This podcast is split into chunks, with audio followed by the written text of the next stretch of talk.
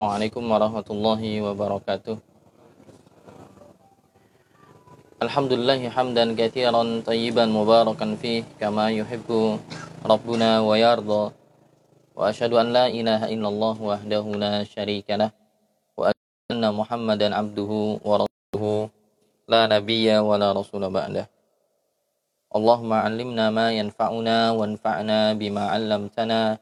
wa zidna ilman ya rabbal alamin. Saudara sekalian yang dimuliakan oleh Allah Subhanahu wa taala, sahabat-sahabat sekalian yang berbahagia, kaum muslimin yang semoga Allah senantiasa merahmati kita semua dan memberikan taufiknya kepada kita. Bersyukur pada kesempatan di malam hari ini kita masih diberikan waktu, diberikan panjang umur, diberikan kesempatan untuk bisa duduk lagi bebarengan bersama mengaji membahas buku-buku karangan para ulama. Yang mana di tema pembahasan di hari Senin kita membahas tentang as-safar adabun wa ahkam. Safar lakukan perjalanan adab-adab dan hukum-hukum yang terkait dengannya. Dari Syekh Muhammad Ibn Saleh Al-Munajjid hafizallah taala. Yang mana di pertemuan yang lalu kita sudah mulai masuk di bab adabus safar, adab-adab safar atau adabul musafir, adab-adab yang hendaknya dilakukan oleh seorang musafir sebelum dia safar atau ketika dia safar. Ya, di pertemuan yang lalu kita baru membacakan adab yang pertama, Adab yang pertama kemarin adalah ikhlas sunniyah lillahi ta'ala. Mengikhlaskan, memurnikan niat hanya untuk Allah subhanahu wa ta'ala. Ya. Jadi seseorang meniatkan dengan safarnya untuk mendekatkan diri kepada Allah subhanahu wa ta'ala. Dan semakin seorang musafir bisa menghadirkan niat dalam dirinya sebelum dia safar, maka nanti juga akan berpengaruh kepada besar kecilnya pahala yang akan dia dapat. Ya. Sebagaimana kemarin dijelaskan, ya, semakin banyak niat bagusnya, maka di situ ganjarannya juga semakin banyak. Makanya di situ kita dituntut untuk banyak ya menghadirkan niat. Itu tijaratul ulama. Niat itu adalah barang dagangannya para ulama. Ya. Bisa saja terkadang amalan itu biasa saja, ya. Qad iyaku qad iyakunul amalu saghiran tu'azzimuhu niyyah. Terkadang amal perbuatan itu kecil tapi menjadi besar ganjarannya gara-gara niat. Wa qad yakunul amalu kabiran tusaghiruhu niyyah. Terkadang ada amalan yang besar tapi menjadi ganjarannya sedikit atau kadang menjadi hilang ganjarannya gara-gara niat. Ya, jadi safar kita pengen di situ ganjarannya banyak maka menghadirkan niat yang banyak. Misalnya kemarin dikatakan ya safarnya diniatkan juga plus tolabul ilmi. Safarnya diniatkan silaturahim. Ketika nanti lewat daerah ini saya mau mampir ke tempat Pak D ke tempat ponakan ke tempat paman dan yang semisalnya. Juga misalnya ya Safarnya plus diniatkan nanti ingin mengajar atau ingin belajar. Oh, nanti di tempat saya singgah, kalau saya singgah ke masjid, di situ ada pengajian, saya pengen ikut. Nah, berarti ada niat juga untuk talabul ilmi. Kemudian juga apa? Dakwah ilallah. Oh, dia juga berniat ketika safar nanti di tengah perjalanan ketemu orang yang keliru misalnya plus akan mendakwainya. Nah, Ditambah juga niat dakwah. Juga ditambah lagi at-tafakkur fi makhlukatillah. Niatnya ketika pas sawar tadi plus juga ingin menghayati keagungan dan kebesaran ciptaan Allah. Oh, melihat padang yang sangat luas, gunung-gunung yang apa menjulang tinggi ya. Jadi dia diniatkan banyak. Au i'anatil muhtaj. Atau juga dia berniat juga ketika safar itu di tengah-tengah jalan kalau ada orang yang butuh bantuan, para pengemis, para orang-orang yang butuhkan dia juga akan bantu. Nah, semakin banyak niat yang dihadirkan sebelum safar ini nanti akan menjadikan ya safarnya tadi mempunyai pahala yang semakin besar. Nah, ini butuh dihadirkan dalam niat seseorang. Itu adab yang pertama kemarin yang disampaikan oleh Syekh Muhammad bin Saleh Al-Munajjid. Adab yang kedua, ya adab yang kedua setelah menghadirkan niat adalah at-taubah wal khuruju minal mazalim. Yang kedua adalah bertaubat kepada Allah dan yang kedua adalah taubat kepada Allah dan menghilangkan bentuk kezoliman yang pernah dilakukan. Dan menghilangkan bentuk kezoliman yang pernah dilakukan. Maksudnya bagaimana? Begini ya, dijelaskan. Yan bagi an yabda'a taubah min jami'iz dzunub wal ma'asi wa yakhruju an madzalimil khalqi wa yaqdi ma amkanahu min duyunihim.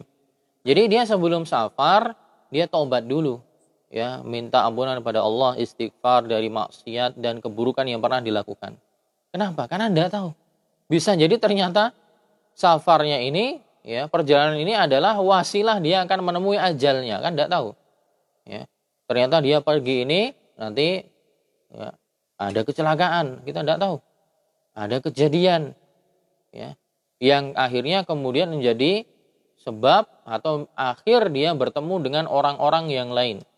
Keluarganya, kerabatnya, teman-temannya. Maka sebelum itu sangat dianjurkan sekali untuk dia bertobat dulu ya sebelum safar jauh ini bertobat mengi, me, apa namanya mengingat kemaksiatan perbuatan buruk yang pernah dilakukan kemudian dia memohon ampun kepada Allah dosanya antara dia dengan Allah nah kalau dosanya antara tetangga dan sebagainya atau temannya maka ketika dia ingin safar di tempat yang jauh ya dia meminta maaf dulu ya terhadap orang-orang yang mungkin pernah dia sakiti.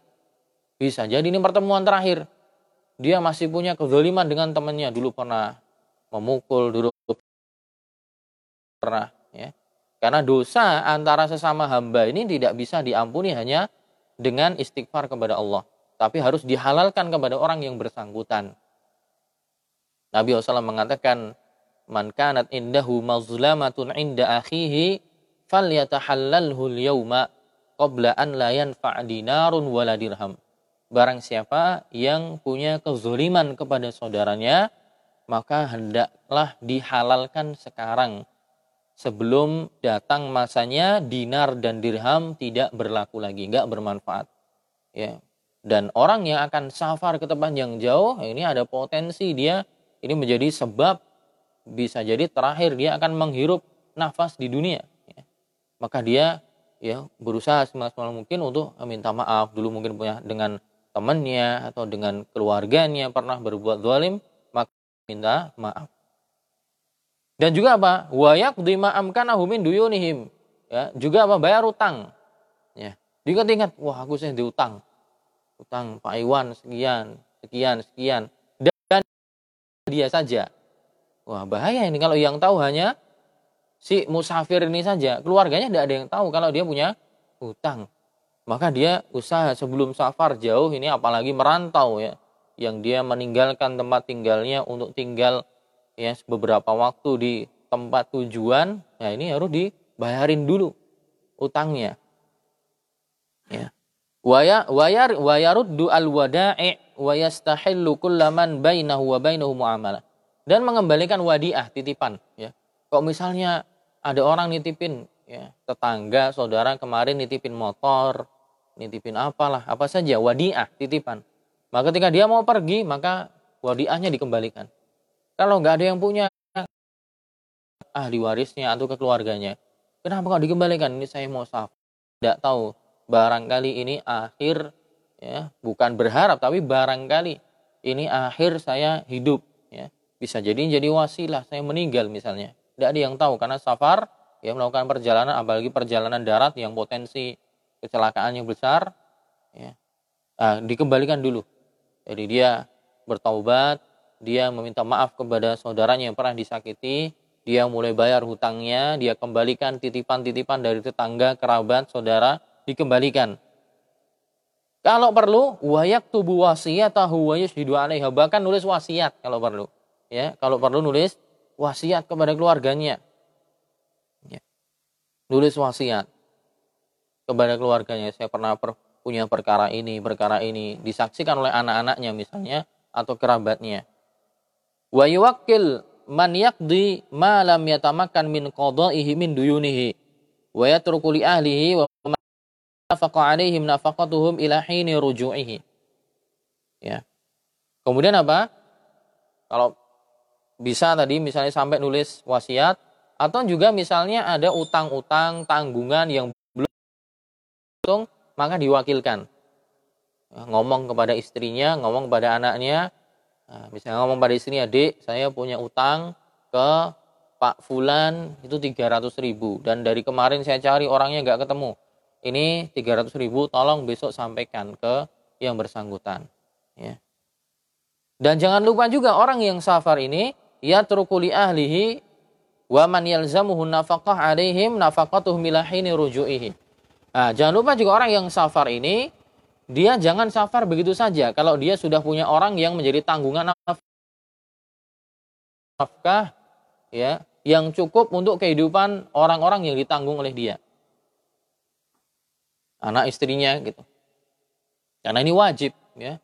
Wajib menafkahi anak istri ya sekolahnya makannya ya. Makanya sebagian ya sebagian kelompok dari kalangan kaum muslimin yang terkadang ya safar sekian hari, ya 40 hari, sekian hari, yang kadang menganggap bahwa perginya dia sekian hari itu lebih afdol ya, atau merupakan suatu kewajiban, terkadang mereka banyak yang terkadang tidak memperdulikan anak istrinya, tinggal begitu saja, katanya untuk dakwah. Tapi anak istrinya ditinggal gitu saja tanpa diberikan nafkah yang cukup. Nah, tentu ini adalah sebuah kekeliruan. Yang wajib itu adalah apa? Memberikan nafkah anak istrinya tadi.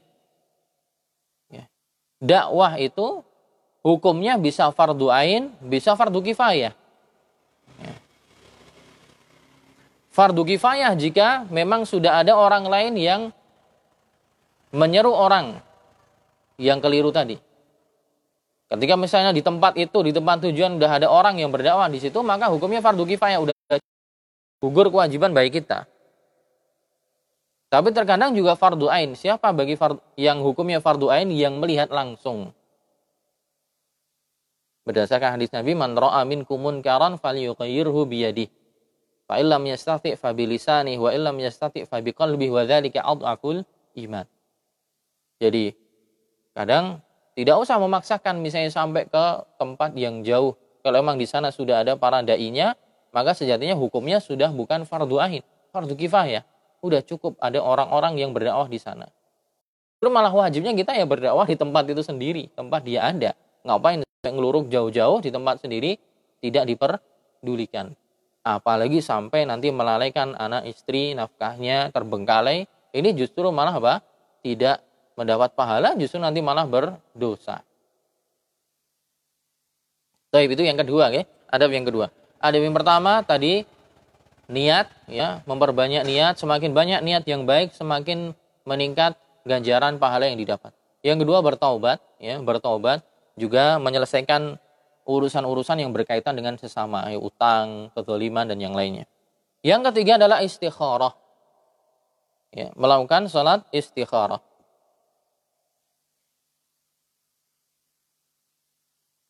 Idza azama 'ala safar fasunnatu an yastakhira. Sunnah ya tidak wajib tapi dianjurkan. Jika seorang berniat akan melakukan safar, maka sunnahnya dia untuk istikhara an yastakhira Allah taala fayusalli rak'ataini min ghairil fariidhah. Dia istikhara. Istikhara itu meminta pilihan kebaikan dari Allah Subhanahu wa taala. Ya. Yang ketiga, ya, dia meminta kepada Allah istikhara Caranya gimana? Yusalli rak'ataini min ghairil fariidhah. Dia salat dua rakaat tapi bukan salat wajib. Ya, habis salat sunnah apa aja. Setelah selesai salat dia berdoa. Berdoa dengan doa yang disebutkan dalam hadis Nabi SAW. Dalam hadis Bukhari. Jadi sholat istikharah itu sholat sunnah apa saja. Makanya sholat istikharah itu termasuk sholat yang bisa digabung dengan sholat yang lain. Ya. Maksudnya jenengan cuman sholat dua rakaat tapi bisa niatnya banyak. Itu nanti masuk dalam pembahasan tasyrikun niyah. Ya, dalam pembahasan memperserikatkan niat. Jadi terkadang nanti ada ibadah-ibadah yang cuma dilakukan sekali tapi mengandung niat lebih dari satu. Ya, contohnya sholat istikharah. Istikharah itu nanti bisa digabung dengan sholat tahiyatul juga digabung dengan ba'diyah wudhu ya. Bisa digabung dengan sholat yang lain qobliyah zuhur misalnya. Jadi orang sholat dua rakaat misalnya di masjid dia niatkan ini qobliyah zuhur. Plus dia niatkan ini sebagai tahiyatul masjid. Plus dia niatkan ini sebagai ba'diyah wudhu karena tadi habis wudhu plus dia niatkan setelah ini dia akan istikharah. Berarti ini juga sholat istikharah. Kenapa? Karena sholat-sholat ini adalah sholat yang tidak dilaksanakan secara langsung untuk dilakukan melainkan dia bisa terwakilkan dengan sholat-sholat yang lain alias para ulama menyebutkannya adalah ibadah ghairu maksudah lidzatiha yaitu ibadah-ibadah yang tidak dimaksudkan secara langsung untuk didirikan melainkan dia bisa terwakilkan dengan yang lain gitu. jadi seorang sholat dua rakaat qobliyah zuhur itu bisa berlaku juga di situ sebagai sholat istikharah karena sunnah sholat sunnah yang penting bukan sholat wajib. Ya intinya orang sholat dua rakaat, setelahnya kemudian dia berdoa. Setelahnya dia berdoa. Doanya gimana? Allahumma inni astakhiruka bi'ilmik wa astakdiruka biqudratik wa as'aluka min fadlikal azim fa innaka ta'lamu wa la a'lam wa taqdiru wa la aqdir wa anta 'allamul ya bisa jenengan lihat nanti di di internet banyak ya doa-doanya tinggal klik saja doa istikharah gitu. Ya di sini katakan Nabi SAW mengatakan idaham ahadukum bil amri falyarka atain jika salah seorang di antara kalian ingin melakukan suatu perkara hendaklah dia rukuk dua rukuk maksudnya sholat dua rakaat. Yang bukan sholat wajib kemudian dia berdoa Allahumma inni astakhiruka bi ilmik ya Allah saya minta kebaikan dari dirimu ya Allah dengan ilmu yang engkau punya minta dipilihkan kebaikan. Wa astaqdiruka biqudratik dan aku minta kekuatan ya dari kekuatanmu ya Allah. Wa as'aluka min fadlikal azim dan saya meminta karuniamu yang agung. Fa inna taqdiru wa la aqdir. Engkau zat yang maha mampu dan saya tidak mampu. Wa ta'lamu wa la a'lam. Engkau zat yang maha mengetahui dan aku tidak mengetahui. Wa anta 'allamul ghuyub dan engkau adalah zat yang maha mengetahui perkara-perkara yang gaib. Kemudian dia berdoa, Allahumma in kunta ta'lam anna hadzal amr. Nah, ini mulai menyebutkan hajatnya nanti. Allahumma in kunta ta'lam inna hadzal amr. Ya Allah, jika engkau mengetahui bahwa perkara ini ya, perkara anna hadzal amr, bahwa perkara ini anna hadzal amr, kemudian kita nyebutin hajatnya. Apa? Safar, Allahumma in kunta ta'lam ya anna hadzal amra bahwa perkara ini saya akan safar ke Jakarta, saya akan safar ke Jogja, saya akan nikah yang gimana Pak? Yang nah, saya akan nikah dengan fulana apa? Apa? Khairun li ya, ini lebih baik atau baik untuk diriku khairun li fi dini wa ma'ashi wa akibati amri ini adalah perkara yang baik untuk diriku dalam kehidupan duniaku dalam ke, dalam agamaku dan akhir dari urusanku fakdur huli maka takdirkan hal tersebut untuk diriku. Wa in kunta ta'lam anna hadzal amra. Dan namun jika engkau tahu bahwa perkara ini sebutin lagi apa tadi? Safar atau ingin menikah ingin buka toko buka usaha ya syarrun li fi dini wa ma'ashi dan kehidupanku wa akibati amri dan akhir urusanku fasrifhu anni wasrifni anhu. Maka palingkan aku dari perkara ini juga palingkan perkara ini dari diriku. Waqdur liyal khaira haitsu kana. Dan takdirkanlah segala bentuk kebaikan di mana pun saya berada. Ya. Kemudian jadikan aku ridha dengan apa yang telah engkau tentukan ya Allah Ya, seperti itu doanya. Ya, untuk lebih lengkapnya silahkan buka ada di bagi punya buku doa-doa Hisnul Muslim di situ juga disebutkan atau ya buka internet sekarang semuanya ada doanya seperti itu. Ya, jadi dianjurkan ya, tidak wajib tapi dianjurkan. Setelah tadi memperbanyak niat yang baik, bertobat, kemudian hendak berangkat dia sholat dulu dua rakaat, kemudian minta istikharah, meminta dipilihkan yang terbaik oleh Allah Subhanahu wa taala. Wa minal hazmi wa husni tartib an yusalli al insan salatal istikharah in kana indahu naw'un min taraddud fil makan alladhi yuridu an yakhruja ilaih. Di sini beliau mengatakan termasuk dari uh, susunan yang baik ketika orang hendak safar adalah salat istikharah ketika dia punya sesuatu yang meragukan. Ya, sesuatu yang membimbangkan. Yaitu sesuatu yang membimbangkan meragukan dari apa? Al makan alladzi yuridu an yakhruja ilai yaitu tempat yang akan dia tuju itu membuat kita bimbang. Di sana baik enggak ya? Awet taukid atau waktu ketika kita mau keluar. Saya mau keluarnya ini sore. Yang bagus yang mana ya? Apakah sore ataukah pagi ataukah siang gitu? Dia nggak tahu yang bagus yang mana awir rifqah allati sayashabuha atau teman-teman yang akan membersamainya jika rihlahnya ini bukan bersama keluarga atau kerabat yang sudah dikenalnya. Fa innal insan la yadri an amrihi hadha. Tentang urusannya ini. Ya. Ahwa khairun lahu am fihi atbah. Apakah ini baik ataukah tidak? Jadi di sini uh, beliau Syekh Saleh Amunajid menyebutkan bahwa yang demikian dilakukan ketika kita ragu-ragu kalau ragu-ragu, silakan sholat istikharah.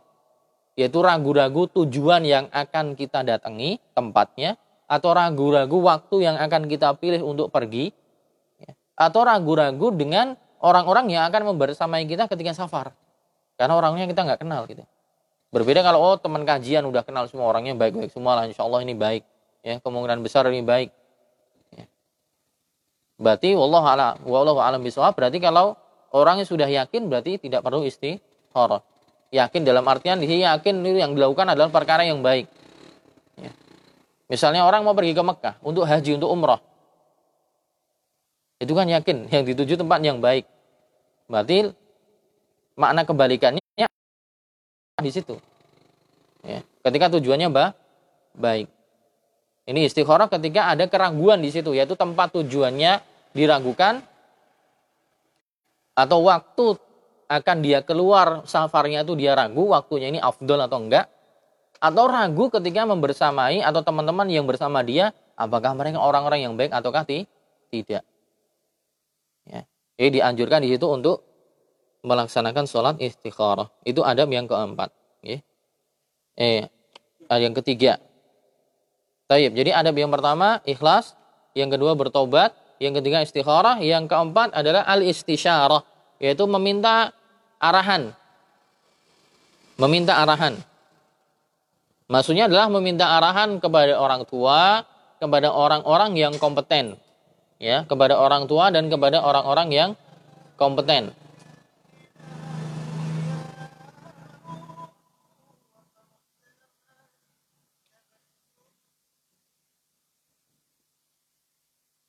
Idza arada al-muslim safaran yustahabbu lahu musyawaratu walidayhi wa alaihi birruhu wa ta'atuhu wa man yathiqu bidinihi wa khibratihi wa ilmi.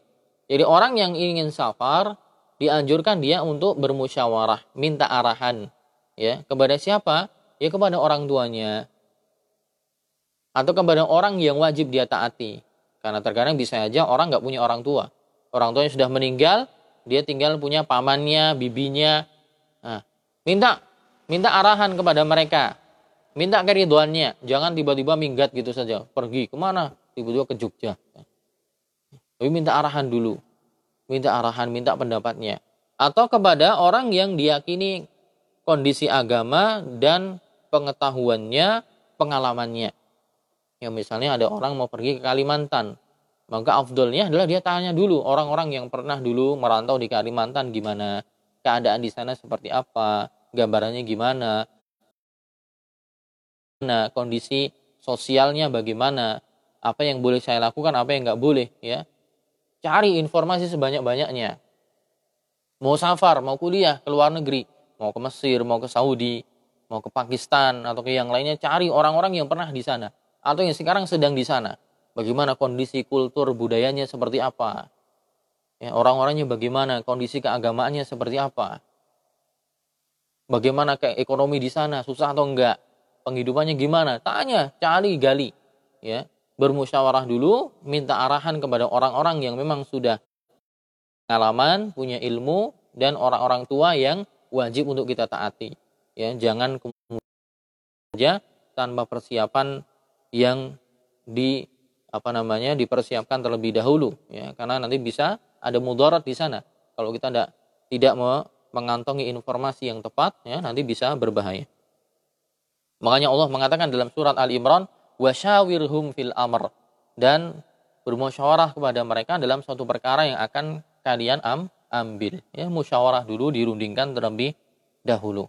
Itu adab yang keempat. Yang kelima an yastashiba ma'ahu ma fihi maslahatuhu yang kelima adalah ya menyertakan menyertakan sesuatu yang akan membawa maslahat dan kemanfaatan menyertakan sesuatu yang akan membawa maslahat dan kemanfaatan ketika dia safar. Menyertakan sesuatu yang akan membawa manfaat dan kemaslahatan ketika dia nanti akan safar. Seperti apa? Seperti mushaf, ya, bawa Al-Quran. Au kutubul ilm. Atau bawa buku-buku ilmu, agama. Ya. Bacaan yang lainnya. Ya agar nanti ketika di tengah perjalanan ya misalnya dia safar dengan bus safar dengan pesawat atau safar dengan kereta ya yang bisa duduk nyaman di situ ya dia tidak menghabiskan waktunya begitu saja dia sambil baca misalnya dia bawa buku tentang adab-adab safar yang tidak terlalu tebal tidak sampai 100 halaman. Dia baca dari Jogja sampai nanti Jakarta selesai. Satu perjalanan dapat satu kitab diselesaikan. Dan itu kebiasaan para ulama. Dulu seperti itu ya. Bahkan sampai sekarang banyak dikisahkan ya oleh teman-teman yang belajar di Saudi ketika mereka membersamai dosennya ya para ulama di Madinah atau di tempat lainnya ada teman-teman yang punya kesempatan untuk membersamai uh, syekh kemudian di mobilnya itu mereka nggak nggak berhenti tidak kemudian dia majang lihat ke sana kemarin enggak dia bawa buku ya. Perjalanan 30 menit dia dapat setengah buku dia baca. Perjalanan sekian menit atau bahkan berjam-jam dia baca Quran dapat satu juz dua juz dia baca. Nah, jadi cuma jangan kemudian dihabiskan untuk hal-hal yang sia-sia. Jadi dia membawa hal-hal yang bermanfaat untuk dirinya, ada maslahatnya. Bawa mushaf, Quran, bawa buku-buku agama, bawa siwak, ya. bawa siwak, bawa lain ya, sisir kaca dan yang lainnya.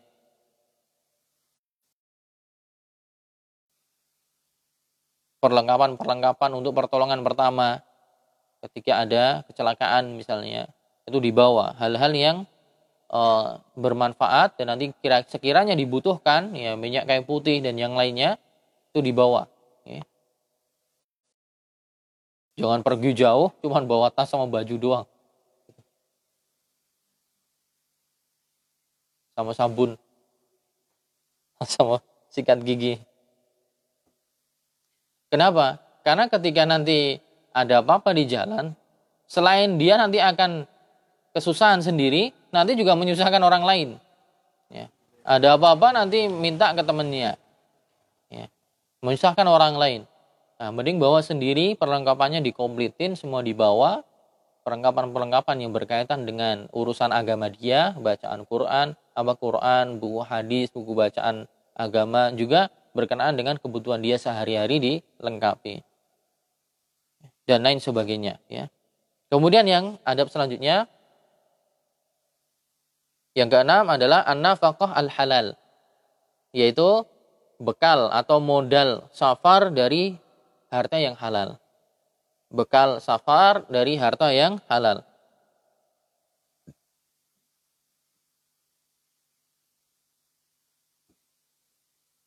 Antakuna nafaqatuhu halalan khalisatan minasyubuhati wal haram.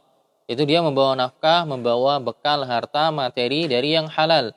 Bukan dari harta yang syubuhat, samar-samar antara halal dan haram. Atau justru malah harta yang haram.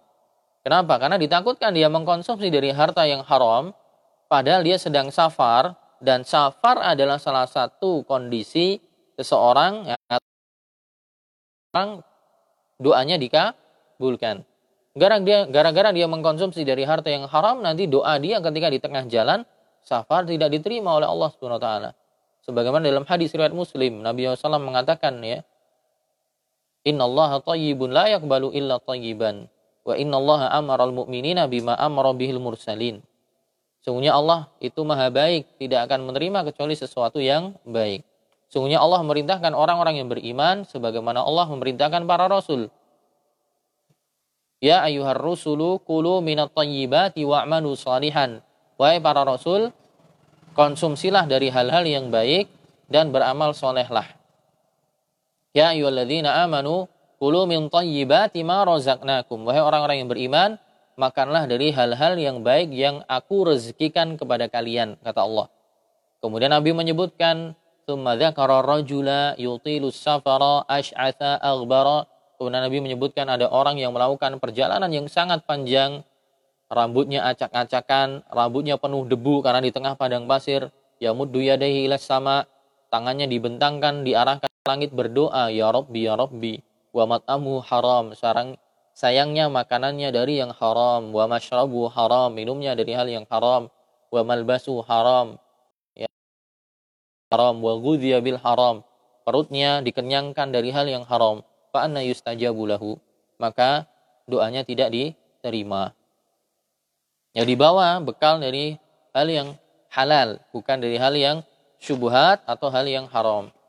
Karena ditakutkan nanti menjadi penghalang terkabulkannya doa yang sedang dipanjatkan. Padahal ketika safar itu adalah waktu emas kondisi yang sangat berharga seseorang memanjatkan ya doa kepada Allah SWT untuk Allah bisa memenuhi kebutuhan dia, mengabulkan hajat dan keinginan dia. Tapi jika itu terhalangi gara-gara mengkonsumsi yang haram, maka sia-sia ya, maka sia-sia. Kemudian ya, adab selanjutnya yang ketujuh adalah mencari wasilah safar yang terbaik. Mencari wasilah safar yang terbaik. Maksudnya di sini kendaraan ya. Mencari kendaraan wasilah safar yang terbaik. Ya, tergantung kemampuan ya, tergantung kemampuan. Dia punyanya motor, ya dia pakai motor. Dia punyanya mobil, alhamdulillah bisa pakai mobil. Tidak punya motor, nggak punya mobil, bisa beli tiket, ya, bus, kereta, uangnya agak banyak, bisa beli tiket pesawat. Mana yang cocok bagi dia? Tergantung kebutuhan. Ya. Dan bagi yang punya kendaraan sendiri akan safar, wa islahuha, diservis dulu. Diservis dulu. Kenapa? Ini di apa? Kenapa ini uh, disebutkan oleh para ulama? Fa inna hadza min akhdhi bil asbab. Karena ini bagian dari kita mengambil sebab dan ini bagian dari sempurnanya tawakal seseorang. Ini masuk dalam ranah tauhid ini, ya. Masuk dalam ranah tauhid. Jangan asal-asalan mau safar tempat yang jauh, bawa barang yang banyak, motornya nggak diservis, ya, olinya belum diganti, remnya belum dicek, ya, kemudian uh, akhirnya di tengah jalan kecelakaan. Ya, ini bukan sifat seorang dia al-i'timadu 'ala Allah i'timadan kulliyan lijal bimanfaatin aw daf'i madarrah ma'a fi'lil asbab.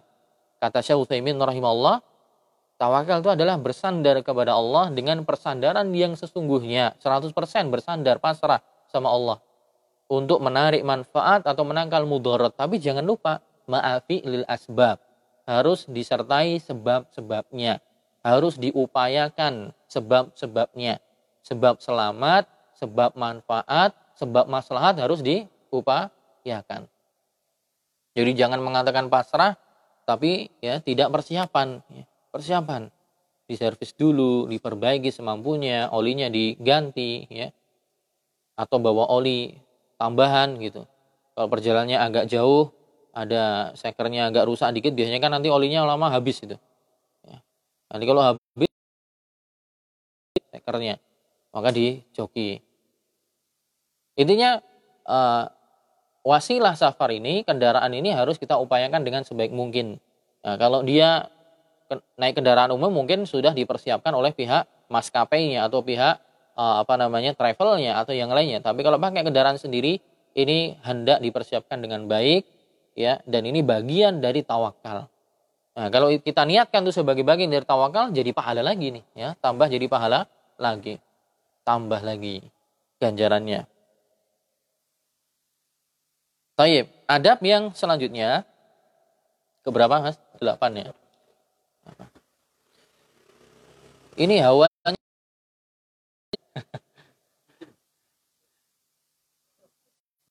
di Subang itu. Di Subang tuh ya. Sepi kayak gini ya. Di di Subang tuh ya sepi terus dingin. Tiap hari turun hujan gitu tidak aja cuma di rumah aja apa-apa tuh harus ke pasar depannya itu udah sawah Jadi pas musim-musim hujan ini kadang teringat. Baik, yang ke-8 apa? Al-istiktharu minaz-zadi thayyib wa nafaqah. Memperbanyak bekal yang baik dan materi. Ya, memperbanyak bekal yang baik dan juga materi. Ya, kalau bisa bekalnya dilebihin gitu. Bekal yang dibawa kalau bisa dilebihkan. Materi yang dibawa dilebihkan. Nah, tapi untuk sekarang untuk materi kan bisa lewat ini ya apa ATM, tidak usah tidak usah bawa tunai terlalu banyak ya, tapi bawa kartu ATM nanti bisa menarik menarik uangnya di apa namanya uh, di ATM. Intinya dia kalau bisa bawa yang banyak, ya dilebihkan. Kenapa? Liwasiyal muhtajin wa yu'inul munqati'in. Tujuannya tadi untuk membantu untuk membantu orang yang berkebutuhan nanti di jalan atau orang yang ya terputus dari safarnya di tengah jalan. Ya, bisa jadi kita nanti safar di tengah jalan apa? Di tengah jalan ternyata ada orang yang membutuhkan, yang kekurangan atau bahkan bisa jadi ada orang yang mau safar terputus dari safarnya karena habis bekalnya. Makanya sering disebutkan ya jatah-jatah zakat salah satunya untuk siapa? Untuk Ibnu Sabil. Ibnu Sabil itu ya orang yang melakukan perjalanan habis bekalnya tengah jalan. Nah, kita yang sudah mempersiapkan dengan baik bahwa ekstra bekal, oh ternyata di tengah jalan ketemu yang senasib misalnya sama-sama safar tapi dia kehabisan. Nah, kita belikan bensin misalnya atau kita berikan sebagian makanan kita. Nah, ini menjadi amal soleh juga yang besar bagi bagi orang yang membutuhkan tadi ketika kita safar ya. Atau mungkin kalau kemarin cerita Mas Gatot ya, ketika apa? Pas naik gunung. Ya, orang naik gunung, safar mau menghayati keagungan ciptaan Allah Subhanahu wa taala. Ya, ada yang mungkin naik gunungnya apa adanya, bekalnya kurang gitu. Nggak bawa balsam, nggak bawa ini misalnya. Keseleo, kehabisan air gitu kan, kehabisan ini. Nah, teman-temannya udah pergi. Alhamdulillah kita safarnya persiapannya total, totalitas bahwa apa akan dibawa semua, makan dibawa, minuman banyak. Di tengah jalan kita pas nanjak naik, uh ada orang kasihan ngesot gitu kan misalnya. apa namanya kena keseleo, kekurangan ini airnya habis, kasih tuh. Ini Mas airnya. Ini apa di balsam dulu atau di counterpan dulu atau ini dikompres dulu ganjarannya tambah ya, ganjarannya tambah. Jadi ketika safar itu bisa jadi ladang pahala bagi pelakunya ya. Ini safar mubah ya untuk pergi naik gunung dan semisal itu mubah, boleh, hukumnya boleh. Tapi kalau nanti plus diniatkan ini untuk apa misalnya mengagungkan ciptaan Allah, menghayati keagungan Tuhan, ini bisa bisa saja masuk pada dianjurkan ya mustahab tapi hukum asalnya mubah ya selagi tidak ada maksiat dan Allah mengatakan dalam Al-Quran di surah Al-Baqarah, Ya ayyulladzina amanu anfiku min tayyibati ma kasabtum. Wahai orang-orang yang beriman, atau sedekahkanlah min tayyibati ma kasabtum. Dari hal-hal yang baik yang telah kalian hasilkan dari usaha kalian. Wa mimma akhrajna lakum minal ard. Dan dari apa yang kami keluarkan dari bumi. Wala tayammamul khabitha minhu tunfiqun dan janganlah kalian memilih sesuatu yang buruk ya yang kalian keluarkan kalian infakkan untuk orang lain. Ya. Wal muradu bi thayyib huna al jayyid yang dimaksud dengan thayyib ini adalah perkara yang baik wal khabith perkara yang jelek atau perkara yang buruk. Maksudnya kita disuruh baik yang thayyib ya yang dengannya kita akan memperbantukan orang-orang yang di tengah jalan membutuhkan. Berikan yang baik untuk mereka bukan berikan yang buruk Ya. Buruk di sini entah secara zatnya atau secara cara me mendapatkannya. Buruk secara zatnya ya bisa itu sudah tidak layak untuk diberikan tapi diberikan. Atau memang pada dasarnya memang sesuatu yang terlarang misalnya, tidak boleh. Atau buruk dengan cara mendapatkannya. Bisa aja barangnya tidak ada masalah, tapi dia cara mendapatkannya tadi dari bekal yang haram misalnya itu tidak boleh. Ya. Jadi bawa yang baik-baik, yang dengannya nanti kita bisa membantu sesama orang-orang yang sedang melakukan safar. Nah, ini mungkin teman-teman yang dulu sering touring-touring di situ pasti apa namanya uh, tahu betul ya kondisi seperti ini. Ya kadang ya masih kau tahu lebih tahu banyak lah. Ketika di tengah jalan ada yang rusak founder dealnya atau apanya dibantu gitu. Atau Pak Andri ya. Gitu Pak. apa gitu Taib. Kemudian ada yang selanjutnya. Arada safar hajjin au umratin au ghazwin lazimahu ta'allumu ahkamihim ta'allumu ahkamiha. Jika orang ingin safar yang ibadah, safar haji, safar umrah atau safar jihad, perang, mempelajari hukum-hukum yang terkait dengannya dulu.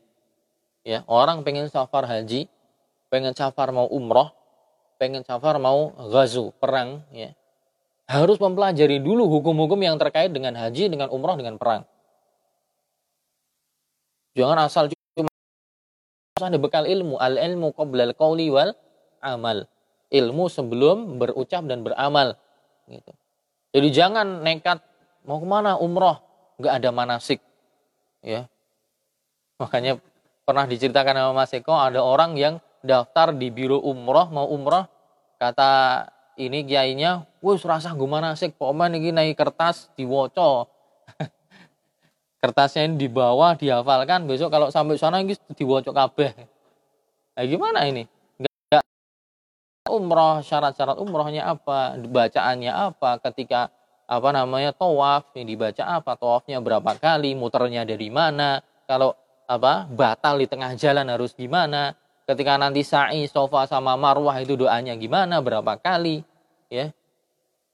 Ketika tahalul nanti apakah dipotong gundul semua habis ataukah sebagian itu harus dipelajari dulu. Jangan modal nekat ya. Punya uang daftar umroh dijanjikan sama kiainya atau sama ininya wes pokoknya ini diwoco nggak pernah ada pendidikannya. Ini keliru ya. Harus ada namanya program manasiknya dulu manasik haji manasik umroh. Bagaimana cara pelaksanaannya? Yang haji oh nanti tanggal sekian nanti hari tarwiyah nanti pas tanggal 10 nanti wukuf di Arafah. Wukuf di Arafah nanti batasnya sampai waktu berapa ya. Kemudian nanti di Musdalifahnya di Minanya kapan nyembelihnya. Harus dipelajari dulu ada ilmunya. Orang yang akan perang juga dalam fikih jihadnya harus dipelajari ya. Ada orang-orang yang boleh dibunuh ada yang enggak ya. Perempuan tua yang tidak ikut perang, anak kecil nggak boleh ikut dibantai. Cuman semangat ikut perang di sana ada musuhnya sama-sama kafir dibantai semua. Ya, satu rumah di situ perempuan perempuan kecil dan orang tua rentan yang ikut perang dibuang. Kenapa? Dibuat, dibunuh semua. Ya, misalnya, tidak boleh seperti ini. Ada aturannya. Ya, tidak boleh kaum muslimin ketika perang tidak boleh apa menghancurkan tempat ibadah dari agama yang lainnya. Ya, dibiarkan aja. Ya, juga tidak boleh apa menebang pohon-pohon yang berbuah. Pohon-pohon yang berbuah yang besar tidak boleh dibakar. Ada fikihnya itu. Ya. Jadi bukan sesuatu yang hanya bermodalkan semangat. Ya. Idlah tasihul ibadah mimman layak. Kenapa? Karena ini semua ibadah ini tadi. Haji, umrah, kemudian perang melawan orang-orang yang memerangi Islam ini bagian dari ibadah dan tidak akan sah ibadah itu kecuali harus tahu ilmunya. Wa yustahabbu li muridil haji awil umrati an yastahibahu an yastahiba ma'ahu kitaban. Bagi orang yang haji atau umrah maka dianjurkan untuk membawa buku panduannya, ya buku panduan yang bisa dibaca jelas fil manasik atau lebih ya kalau sekarang kan tidak hanya buku panduan ya ada mutawifnya, ada pembimbingnya. Tapi walaupun ada pembimbingnya, ketika di sana haji atau umrah, itu kalau dari awal belum diajari di sana bingung juga. Apalagi haji jutaan orang itu. Kalau udah di sana jutaan orang tempatnya penuh, yang umrah saja kadang penuhnya bukan main. Bingung kalau udah di sana. Apalagi ketemu orang yang kita bahasanya nggak paham, ya bundet nanti. Makanya dari awal harus diajarkan terlebih dahulu, ya karena kalau nggak paham ya tidak sah nanti ibadahnya bisa tidak sah. Jadi harus belajar terlebih dahulu. Kemudian yang adab selanjutnya keberapa ini? 10. Yata'allam al-musafir li tijarah ma yahtaju ilaihi Adapun orang yang safarnya untuk niaga dagang ya seperti orang Quraisy ya li ila fi Quraisy ila fihim rihlata syita'i wassaif. Adapun orang-orang yang safarnya untuk niaga, untuk berdagang, ya, untuk dia mempelajari fikih jual beli. Pelajari fikih jual beli. Ya. Ya penting ini, ya. Jadi orang yang safarnya dalam niatan untuk niaga, berdagang, bisnis, dia harus paham ilmu bisnis Islam. Makanya banyak hal-hal permasalahan di zaman sekarang yang bikin pusing ustadz-ustadz untuk menjelaskan hukumnya karena pelaku bisnis di zaman sekarang itu banyak yang tidak melatar belakangi ya. Tidak mem, apa namanya membekali dirinya dengan basic fikih Islam. Makanya memunculkan praktek-praktek muamalah, praktek-praktek akad yang samar-samar minimal dan bahkan banyak yang haram. Kenapa? Karena mereka yo intinya pokoknya bisnis saja buat aturan ini, buat cara ini dengan ini. Akhirnya apa? Ternyata ini keliru, ternyata nggak boleh. Makanya sejatinya orang yang menceburkan dirinya dalam dunia bisnis, hendaknya dia belajar fikih agama terlebih dahulu, terutama berkaitan dengan jual beli. Ya, Makanya Umar bin Khattab dalam hadis riwayat Tirmidzi dikatakan Umar pernah mengatakan ya, la yabi' fi suqina illa man yatafaqqaha fid din.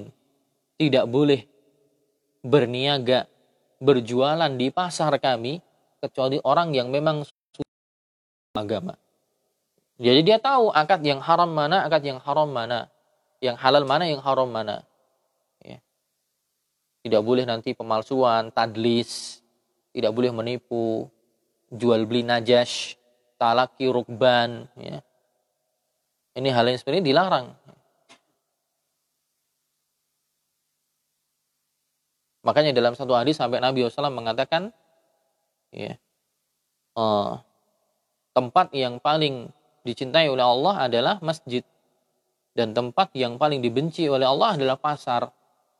Kenapa? Alasannya apa? Kenapa yang paling disukai oleh Allah adalah masjid? Yang paling dibenci adalah pasar. Kenapa? Ada tahu nggak?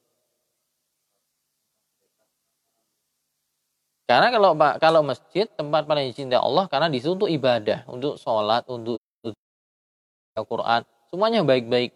Adapun pasar itu adalah tempat yang potensi sangat besar di situ terjadi terjadi banyak hal-hal yang terlarang terutama dalam masalah akad ya banyak penipuan banyak orang-orang apa berbohong banyak orang-orang ya akadnya akad yang misalnya mengandung riba misalnya. Betapa banyak orang mengatakan, weh Kang atau Yu atau Mbak, wes kita aneh murah wae lima ngewu. Ya aku ini kulaan lima ngewu ya, tak buk wae. Lima ngewu tak buk wae iki orgone lima ngewu. Padahal apa? Ya dia mungkin orang jualan kok apa namanya dan itu dikatakan kepada semua orang ya kan semua orang yang beli sama dia dia bilang saya kemarin belinya 5000 udah buat kamu tak kasih harga sama 5000 hitung-hitung apa? Saudara sendiri. Dan ini dikatakan kepada semua orang. Nah berarti apa? Berarti dia emang nggak nggak cari untung gitu. Nah, itu banyak seperti itu. Walaupun kita tidak menafikan ada yang memang jujur demikian. Mungkin apa namanya sudah pasar mulai siang udah pulang mau pada pulang dibuke. Daripada nggak laku udah dijual harga sama. Tapi kalau masih di pagi hari kok bilang seperti itu? Atau kadang orang menjual barang ya kan menjual barang buah-buahan sayur tomat macam-macam ditata semuanya yang di atas bagus ketika ada orang beli milih dia ambilkan dipilihkan yang ada yang cacat dan seterusnya Nabi pernah mendapati seperti itu mendapati di atas ada yang kering yang bagus di bawah yang basah. Nabi mengatakan man ghasyana falaisa minna. Barang siapa yang menipu ya, maka dia bukan bagian dari golongan kami. Ya, ini banyak terjadi di pasar.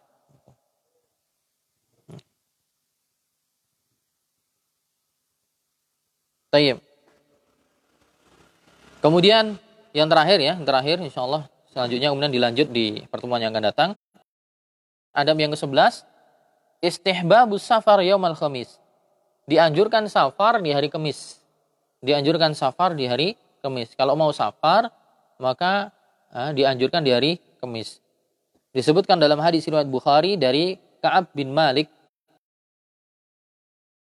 kana yuh, eh, bahwa Nabi SAW kana yuhibbu an yakhruja yaumal khamis. Kata Ka'ab bin Malik bahwa dahulu Nabi SAW itu lebih menyukai ketika beliau keluar safar itu beliau keluar di hari Kamis. Dalam riwayat yang lain ya, masih riwayat Bukhari juga laqallama kana Rasulullah SAW yakhruju idza kharaja fi safarin illa yaumal khamis. Sedikit sekali Nabi SAW dahulu keluar ya, kecuali beliau ketika keluar itu sebagian besarnya adalah di hari Kamis. Allah alam bisawab alasannya apa? Tapi ke kemungkinan ya, kemungkinan Allah alam bisawab ini kita belum baca keterangan ulama. Tapi mungkin beliau menghendaki agar apa? Agar itu menjadi sesuatu yang tercatat. Ya, tercatat di catatan amal oleh malaikat sebagai catatan amal bah, baik. Karena dalam hadis itu dijelaskan bahwa catatan amal seorang manusia itu dilaporkan ada yang tahunan, ada yang pekanan, ada yang harian. Catatan amal tahunan itu dilaporkan kapan? Ketika Lailatul Qadar. Catatan amal pekanan itu dilaporkan di hari Senin dan Kamis. Makanya ketika Nabi SAW ditanya, ya Rasulullah kenapa Anda puasa Senin dan Kamis?